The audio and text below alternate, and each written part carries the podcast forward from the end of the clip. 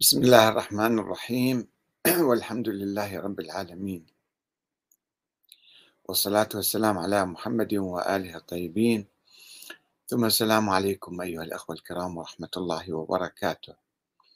ما هو مصير المرجعية الدينية الشيعية بعد اعتزال السيستاني وانقطاعه عن التواصل مع الحكومة والجماهير، أو خلينا نفترض استقالة السيستاني؟ هناك سؤال يتردد الآن منذ فترة: لماذا السيد السيستاني غائب عن السمع ولا يتصل بأحد ولا يتكلم ولا يؤم صلاة الجماعة مثلا أو الجمعة، ولا يلتقي بأي مسؤول عراقي حتى من نواب الشعب، حتى من عامة الشعب مثلا، وإذا أراد أحد أن يلتقي به ف لا يستطيع أن يتكلم معه، يعني مجرد سؤال ويقول أن ابني السيد محمد رضا سوف يجاوب على ذلك. هذا سؤال مهم في الحقيقة، وموضوع ليس موضوعا شخصيا أن السيد السيستاني الآن مثلا رجل كبير الله يطيل في عمره إن شاء الله، وهو في صحة جيدة أو لا مثلا، ما يقدر يتكلم أو لا، إنما يتعلق بنظرية ولاية الفقيه، يتعلق بالنظرية المرجعية الدينية الشيعية.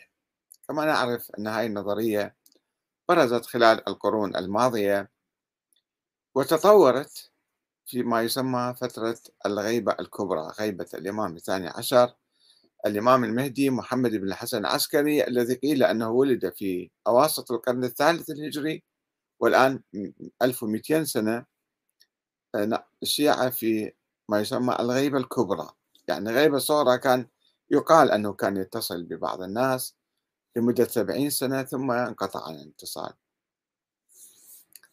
فالغيبة الكبرى نشأت المرجعية. أول شيء كان رواة أحاديث، أنه أما الحوادث الواقعة فارجعوا فيها إلى رواة حديثنا، إذا تجيكم مسألة جديدة ارجعوا إلى الرواة يعطوكم أحاديث فيها، يعني ما في اجتهاد، ما كان يوجد اجتهاد عند الشيعة، الاجتهاد كان محرم، إلى أن اجى الشيخ المفيد في القرن الرابع وتلميذه الشيخ الطوسي والسيد المرتضى، فتحوا باب الاجتهاد، قالوا لابد أن نجتهد لأن المسائل كثرت وما عندنا فيها نصوص من الروايات السابقة، فلابد أن نجتهد، مضطرين نجتهد. فصارت المذهب الأصولي، المدرسة الأصولية، يعني التي فتحت باب الاجتهاد.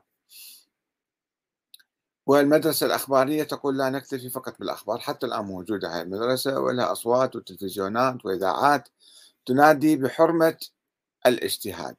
المهم الشيعة تبنوا الاجتهاد وصار عندهم مجتهدين خلال 1000 سنة.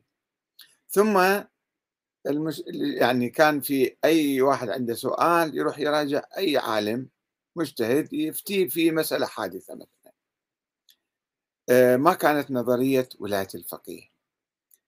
في أواسط القرن العاشر الهجري يعني اجى الشيخ علي عبد العالي الكركي، أضفى نوع من المسحة الدينية على الاجتهاد والمجتهدين، فقال إن هؤلاء الفقهاء هم نواب الإمام المهدي، وبالتالي هم عندهم سلطة فوق الملوك، حتى يعطون إجازة للملوك الصفويين حتى يحكموا.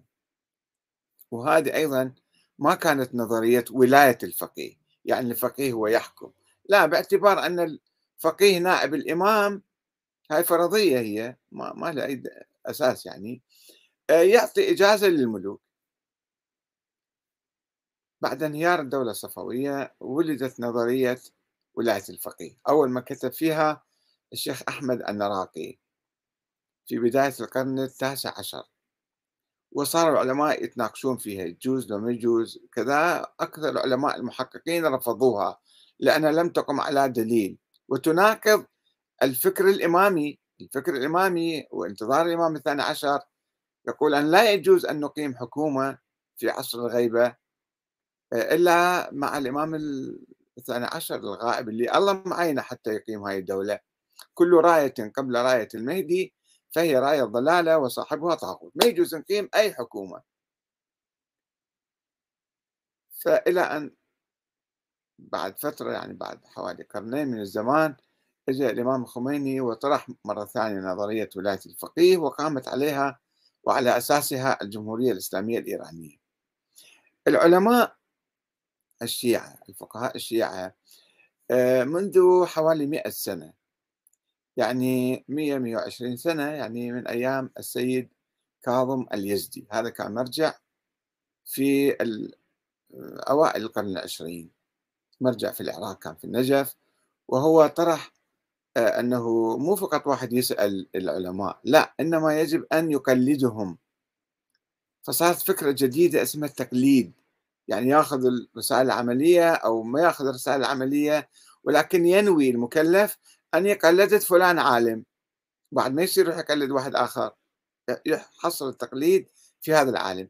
التقليد أشبه بالولاء السياسي، مو مسألة رجوع لفقيه وسؤاله أي واحد كان نسأل. سابقا المسألة كانت مفتوحة، وين ما نلقى عالم نسأله ونأخذ من عنده نستفيد من علمه، لا، هنا صار عندنا حصر، وإذا قلدت هذا ما يصير بعد تعطي الخمس إلى واحد ثاني، لازم تعطيه إلى نفس المرجع. أشبه بعملية دولة، شبه دولة، يعني شبه النظرية السياسية أن المرجع هو الحاكم. وبعد ذلك طلعت نظريات تطورت أن الفقيه هو نائب الإمام أولا، هاي فرضية هم افترضوها، فرضية على فرضية على فرضية، وأنه هو الحاكم الشرعي، الفقيه المرجع هو الحاكم الشرعي وهو ولي أمر المسلمين. هاي الولاية العامة اللي طرحوها الإمام الخميني وعلماء آخرون والسيد محمد الصدر والسيد السيستاني، يقول بصراحة وفي كتبه وفي فتاواه، يقول أنا ولي أمر المسلمين، أنا الحاكم الشرعي، أنا نائب الإمام. هاي النظرية المرجعية. النظرية المرجعية تطورت إلى الجمهورية الإسلامية في إيران، صارت في خليط يعني في فكر ديمقراطي حديث وفكرة ولاية الفقيه تركبت على بعض. في العراق صارت أيضا عندنا هاي الدولة الحديثة بعد سقوط صدام، دولة ديمقراطية يعني على قائمة على اختيار الشعب لرئيس الجمهورية ورئيس الوزراء وبرلمان، ولكن مع ذلك بقت النظرية المرجعية مستمرة. النظرية المرجعية السيد السيستاني وبقية المراجع يقولون نحن الحكام الشرعيون ونقبل بهذا النظام تكتيكيا، يعني احنا نمنحه شرعية، وإذا احنا سلبنا الشرعية ما عنده شرعية. هذا لم يؤمنوا أو لم ينظروا في الحقيقة بصراحة إلى شرعية الديمقراطية والنظام الديمقراطي. نتذكر قبل 2-3 سنين الشيخ عبد المهدي الكربلائي وكيل السيد السيستاني في كربلاء، في صلاة الجمعة ألقى خطاب وأنا نشرته أيضا قبل أيام، يقول فيه يجب إطاعة المرجع، ومن لا يطيع المرجع فهو ليس شيعيا ولا جعفريا، وطاعته في كل شيء، يجب إطاعة المرجع في كل شيء. هاي نظرية، هكذا تقول، هذا منسجم مع نظرية السيستاني اللي يقول أنا ولي أمر المسلمين وأنا حق وفوق الدولة وفوق الحكومة وفوق كل شيء يعني. والإمام الخميني في 1988 قال أنه حتى لو عقد اتفاقية شرعية مع الأمة فله الحق أن يلغيها من طرف واحد إذا رأى بعد ذلك أنها مخالفة للإسلام أو مخالفة لمصلحة البلاد. هكذا أنت سلطة عليا فوق الدستور يعني، وفوق الشعب وفوق البرلمان وفوق كل شيء. هكذا هي النظرية، هكذا. طيب إذا احنا سلمنا بهاي النظرية أنه المرجع هو ولي أمر المسلمين وهو الحاكم الشرعي وهو نائب الإمام، ماذا يجب عليه أن يفعل؟ أليس عليه القيام بدور الإمامة؟ الإمامة الروحية، الفقهية، المعنوية، الأخلاقية، والإمامة السياسية. احنا نشوف هذا المرجع في العراق السيد علي السيستاني حفظه الله لا يقوم بأي دور من هالأدوار إلا نادرا، كل 10 سنين كل 20 سنة مثلا فتوى يطلع، فتوى سياسية، مسائل فرعية فقهية دائما المكتب يجاوب عليها بالحقيقة. مكاتب العلماء هم قاعدين يجاوبون، هو ما يقدر يتابع ويقرأ ويجاوب. طيب الآن هذا الانقطاع وهذا الاعتزال أو الاستقالة العملية ألا تتعارض مع مهمة المرجعية، الإمامة المرجعية؟ يعني المرجعية صارت بالحقيقة هي نظرية إمامية جديدة ما تشترط العصمة والنص والسلالة وما شابه حسب النظرية الإمامية القديمة، وإنما لا مرجع فقيه عالم يصير هو إمام بها لوفة أنه هذا نائب الإمام، يعني هو الإمام صاير حاليا. طيب ماذا يجب عليه أن يعمل؟ ليس عليه، يجب عليه التواصل مع الناس، الاستماع إلى الناس والأخذ والعطاء معهم وتوجيههم دائما، وفي المواقع الحساسة وفي الظروف الصعبة أن يوقف ويدخل ويقود الجماهير. ما نشوف السيد علي السيستاني يقوم بذلك. يعني منذ فترة فتوى الجهاز الكفائي سنة 2014 وما صدر من عنده أي شيء إلا مثلا الدعوة لاستقالة السيد عبد المهدي، عادل عبد المهدي رئيس الوزراء السابق، هاي فقط، هاي الوكيل أيضا قاله، مو هو، ما بين. فهنا يجي سؤال أنه هذا تناقض يعني بين هاي النظرية وبين أنه تارك الأمور للناس. البعض يقول هذا جيد، يعني خلي الأمور هي الناس يمشون أمورهم، مو بحاجة إلى غطاء ديني أو فتوى دينية. نعم هذا جيد وهذا أفضل في الحقيقة، ولكن ماذا عن هاي النظرية؟ أين أصبحت؟ وش راح يصير بها بعدين؟ أنه إحنا نظل نقلد السيستاني، الناس اللي يقلدوه، يعني أنا ما أقلد أحد، يعني يقلدون السيستاني ويعتبروه هو نائب الإمام والحاكم الشرعي ولي أمر المسلمين، وما يجوز واحد يتصرف أي شيء إلا بإذنه ويجب طاعته في كل شيء كما يقول الشيخ عبد المهدي الكربلائي حفظه الله. فوين صار؟ شلون نطيعه وهو ساكت غالق الأبواب ولا يتصل بأحد ولا يحكي ولا يتكلم ولا يوجه؟ فتناقض بين النظرية إلا فقط الخمس، تعالوا أعطوا خمس، إيه نعم يعطوا الناس خمس، فقط في الخمس يعني هو ولي أمر المسلمين، ولا في المواقف السياسية وفي يعني الأحداث في أشياء كثيرة بحاجة إلى مرجع يكون قائد يعني. لذلك هذا السؤال مهم جدا والناس يطرحوه، وكتب لي أحد الأخوة حول هذا الموضوع أنه والله شوية تتحدث لنا عن هذا الشيء، أنه وين صار، شنو صار بالمرجعية. فأجبته بما يلي وقال لي يعني شنو الموقف، شنو يعني شنو القصة. قلت له لو كان السيد السيستاني إنسانا عاديا أو فقيها لا يؤمن بنظرية النيابة العامة للفقهاء عن الإمام المهدي، في فقهاء ما يؤمنون يعني مثل السيد الخوئي ما كان يؤمن، ولا يعتبر نفسه وليا لأمر المسلمين ولا حاكما شرعيا، لما كان في غيبته أو انقطاعه عن التواصل مع الناس أي مشكلة. واحد عالم اتكلم له كم كلمة وثم انسحب بسلام، ما حد ما يطالبه ولا أحد يقول له ليش غبت وليش ما تكلمت وليش ما أجيت وليش ما رحت. هو عالم في مسألة سأله وأجابه وانتهى الموضوع. ولكن السيد السيستاني يختلف عن الفقهاء العاديين حيث يعتبر نفسه نائبا عاما عن الإمام المهدي، وهذا مسجل عندي محاضرات حول هذا الموضوع بالضبط، وفي نصوص في فتاواه يعني موجودة، ويعتبر نفسه حاكما شرعيا ووليا لأمر المسلمين في العالم وليس في العراق فقط، ولهذا لا يجوز له أن يعتزل بلا إعلان ولا استقالة.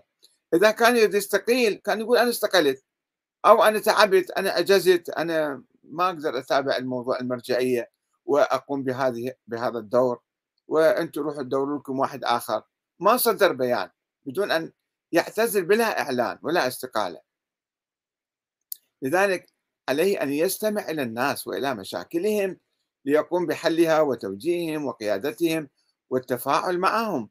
ولا يجوز أيضا أن يستقي معلوماته من قنوات مغلقة مسيطرة عليها تسمح له بالاطلاع على بعض الأمور وربما تخفي عنه كثيرا من الأمور الأخرى مما يخل بدوره القيادي المفترض. طبعا هو ما عنده مجلس شورى ولا عنده مؤسسة بالمرجعية، هو المرجعية قام على شخص. البعض كان يطالب بتطوير المرجعية، السيد محمد حسين فضل الله والسيد محمد باقر الصدر كانوا يطالبون بتطوير المرجعية إلى مؤسسة، بقية العلماء رفضوا، السيد محمد سعيد الحكيم رفض، السيد السيستاني رفض، مرجعية قام على شخص واحد. طيب هذا الشخص واحد حتى يقوم بدوره القيادي عليه أن يستمع إلى الناس ويتفاعل معهم، فهو ما يستمع لأحد، وماكو ناس يروحون يجون، قنوات ضيقة تجيب لهم بعض الأخبار أو يعني تعثم على كثير من الأخبار، وبالتالي رأيه وموقفه ما يتمكن يكون موقف صحيح. نعم. والغريب أنه يلتقي بوفود الأمم المتحدة والسيدة بلاسخارت دائما مندوبة الأمم المتحدة في العراق، وليس مستعدا أن يستمع إلى أبناء العراق أو ممثليهم من النواب في البرلمان على الأقل، يعني هذول ممثلي الشعب. بس أنت تلتقي بالحكومة ما تريد تضفي على الحكومة مثلا طابع معين، في نواب للشعب تفتح بابك لهم وتستمع لهم، أو وكلاء أو مثلا ممثلي الناس المختلفين في العراق. وقد كان سابقا يوجه رسائل أسبوعية من خلال منبر صلاة الجمعة في كربلاء، إلا أنه انقطع عن توجيه هذه الرسائل منذ توقف صلاة الجمعة بسبب جائحة كورونا قبل 3 سنوات. وكما نعرف فإن للسيد السيستاني مقلدين بالملايين في إيران، وإيران الآن تتعرض لاضطرابات سياسية، والإيرانيون بحاجة لمعرفة موقفه من النظام ومن المعارضة. هل هو مع التظاهر السلمي؟ هل يدين العنف الموجود؟ هل يؤيد النظام؟ هل يرفض استخدام القوة ضد المتظاهرين؟ هل يرضى بإعدام بعض المشاركين في أعمال العنف؟ أم يطالب بالعفو واللجوء إلى السلم والتسامح؟ ثم ما هو رأيه بالتجربة الثورية الإيرانية وسياسة النظام الإيراني؟ وما هي المشكلة الجذرية في الأزمة الحالية؟ عنده معلومات ولا ما عنده معلومات؟ وله يمتلك أي رؤية إصلاحية لإصلاح النظام الإيراني عنده؟ يعني هل يعتبر نفسه وليا لأمر المسلمين في إيران أيضا؟ هو يقول في العالم كلهم، أم هو ولي أمر المسلمين؟ يهتم بأمر المسلمين في إيران أو لا أصلا؟ بتركه لولي أمر الإيراني، أم أن ولايته تقف عند حدود العراق الشرقية؟ عندما حصلت هذه المظاهرات أخيرا في إيران حول الحجاب وما شابه، وكيله وصهره السيد جواد الشهرستاني ألقى محاضرة أو كذا تقريبا فهم منها أنه يدين هذه المظاهرات أو أعمال العنف ويؤيد النظام، فسارع مكتب السيستاني بإصدار بيان أنه لا يوجد لنا ممثل في أي مكان بالعالم. طيب يعني يتابعون، ما يريد يتخذ موقف معين لا مع النظام ولا مع المعارضة. طيب شنو أنت في مشكلة؟ إيران تتعرض لحصار دولي أيضا ومشاكل داخلية، ما هو رأيك؟ ما هو موقفك؟ هذا بعيد، تارك الموضوع. وهناك الكثير من المسائل والفتاوى التي يصدرها مكتبه وتثير جدلا بين الناس، مثل الموقف من صلاة الجمعة والقول بأن المكلف مخير بين أدائها أو عدمها، فتوى مالته يعني، أو الموقف من الاحتلال الأمريكي والتواجد الأمريكي في العراق والمقاومة، الجهاد الدفاعي، كانت أيضا فتوى صادرة أنه في شروط والشروط ما موجودة، فضلا عن التواجد الأمريكي في العراق وسوريا الآن، فضلا عن حصار إيران اقتصاديا أو الحرب اليمنية وما شابه من الأمور التي بحاجة إلى اتخاذ موقف من سماحته. فلماذا يغلق الباب أمام الناس الذين ينتظرون من نائب الإمام المهدي أن يعمل من أجل إحقاق الحق والعدل والقسط ومحاربة الظلم والجور؟ فلماذا لا يعبر عن رأيه على الأقل أو يقول كلمة في هذه المسألة أو تلك؟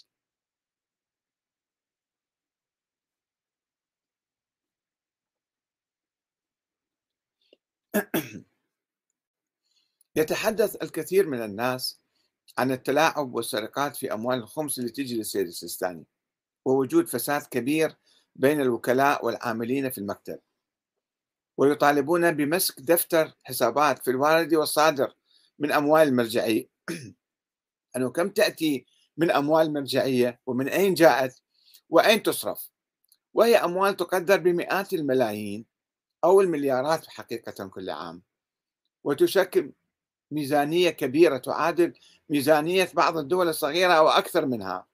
كما نعرف أن ميزانية جزر القمر كما كان رئيسها السابق 60 مليون دولار في العام، 60 مليون دولار دولة جزر القمر في الجامعة العربية، هاي ميزانيتها. المرجعية ما شاء الله بمئات الملايين، اللي حسب الصرف اللي كتبوه أقل شيء 350 مليون دولار بالسنة يصرفون، هذا الإعلان. أما أكثر من ذلك لا نعرف كم يدخل كم يخرج، في سؤال في نقاش. ومع ذلك فلا أحد يعرف كم دخل خزينة المرجعية من أموال ومن أين وكيف وكم خرج منها، وهذا ما يوفر بيئة خصبة للفساد وللإشاعات التي تتهم العاملين في مكتب المرجعية أنه ذول يلفلفون الأموال ويشترون شقق وبنايات وشوارع ومزارع ودعايات. أنا لا أتبناها، ولكن أقول هناك هذا جو الإشاعات لأنه في غموض، ما في شفافية بالمرجعية. فلماذا لا يبادر السيستاني لتوضيح الأمر لعامة المسلمين ولا سيما المقلدين، وإصدار بيان شفاف حول ذلك كل عام؟ هل قد دخلنا في الميزانية وهل قد صرفنا فيها؟ هذا مو فقط يعني الناس يطالبون بهالشيء، يردون يعرفون. مو كل شيء مبني على الثقة. السيد السيستاني زاهد وساكن في بيت إيجار وما يأكل اليومية إلا خبز وبصل مثلا، ولكن هالأموال اللي تجي وتروح مؤسسات ضخمة فيها مليارات تحت إيد المرجعية. هاي المليارات الناس اللي يديروها ما في واحد يشرف عليهم، ما في واحد يحاسبهم يراقبهم يتأكد من مصاريفهم أو يكون مجال للعب. فهنا هذه المنظومة، منظومة المرجعية الدينية الشيعية اللي هي شبه دولة وأكبر من كثير من الدول في العالم، هذه ما عندها ميزانية واضحة وما في شفافية، ولذلك تكثر الإشاعات حولها. والمسؤولية تقع على المرجع طبعا، المرجع هو باسم المرجع الأموال قاعد تجي، وهو إذا ما يصدر بيان وما يراقب وما يحاسب أو ما يحط واحد مكلف مثلا قاضي محلف يتابع الأمور المالية. الوكلاء عنده 1000 وكيل فقط في العراق و1000 وكيل خارج العراق. طيب دول كل واحد عنده ميزانية ضخمة، مصاريف عنده، شو يسوون فيها؟ هل هناك مثلا تخطيط لهذا الصرف أو كل الفلوس جيبوها حطوها بالحوزة؟ طب والفقراء والمساكين والمشاريع الأخرى تهمل مثلا؟ التخطيط لصرف المرجعية ما في تخطيط. نسأل الله تعالى أن يطيل عمر السيد السيستاني في صحة وعافية، ولكن مسألة صحته تهم الناس ولا سيما مقلديه. فإذا كان يعاني من تعب شديد أو عجز عن متابعة شؤون الولاية العامة والحكومة الشرعية كما يعتقد هو، فإن من المفروض أن يعلن السيد نفسه أو مكتبه بعدم قدرته على متابعة الأمور القيادية، أو يعلن الاستقالة من المرجعية. وذلك لأن المرجعية كما استقال السيد الحائري، السيد كاظم الحائري، أنا أقول بعد أنا تعبان ومريض أنا ألغيت كل وكالاتي وعزلت المرجعية مالتي، لست مرجعا بعد الآن. فلماذا لا يفعل السيد السيستاني نفس الشيء؟ وربما تكون صحة السيد كاظم الحائري أفضل من صحة السيستاني. وذلك لأن المرجعية لم تعد تقتصر على بيان الأحكام الشرعية، وإنما تتضمن مسألة القيادة العامة العليا لفوق الدستور، ولا بد أن توكل مهمة تقدير نسبة العجز والشيخوخة إلى مجلس معروف من العلماء. ذول يقدرون والله السيستاني بعد صار رجال هرم وما يستطيع أن يتابع، فإذا خلاص بعد ما حد يقلده، كما هو الحال في الجمهورية الإسلامية الإيرانية التي يوجد فيها مجلس خبراء القيادة الذين ينتخبون القائد اللي هو الخامنئي أو أي واحد منصبه، ويقومون كل 6 أشهر بالنظر في قواه العقلية والبدنية والأخلاقية حتى والدينية، أنه هذا ماشي عدل ولا ينحرف مثلا.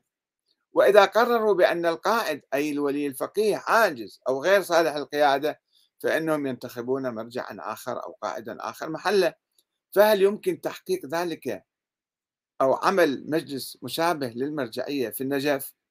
أنه أيضا لن تتطور وتبقى الشكل فوضى وفردية وغموض وما حد ما يعرف ليه يصير فيها. طبعا كان في كلام أنه كيف انتخب المرجع وكيف أصبح مرجعا ومن الذي انتخبه، هذه أيضا مسائل غامضة تحتاج بحث مفصل. الآن نتكلم عن النهاية وليس عن البداية.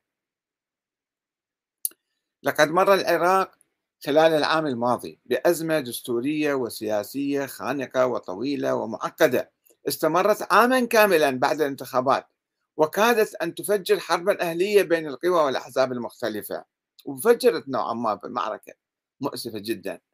وكان الشعب العراقي ينتظر من المرجعية أن تتدخل لتصلح بين الناس على الأقل، كما يقول الله تعالى: وإن طائفتان من المؤمنين اقتتلوا فأصلحوا بينهما فإن بغت إحداهما على الأخرى فقاتلوا التي تبغي حتى تفيء إلى أمر الله فإن فاءت فأصلحوا بينهما بالعدل وأقسطوا إن الله يحب المقسطين.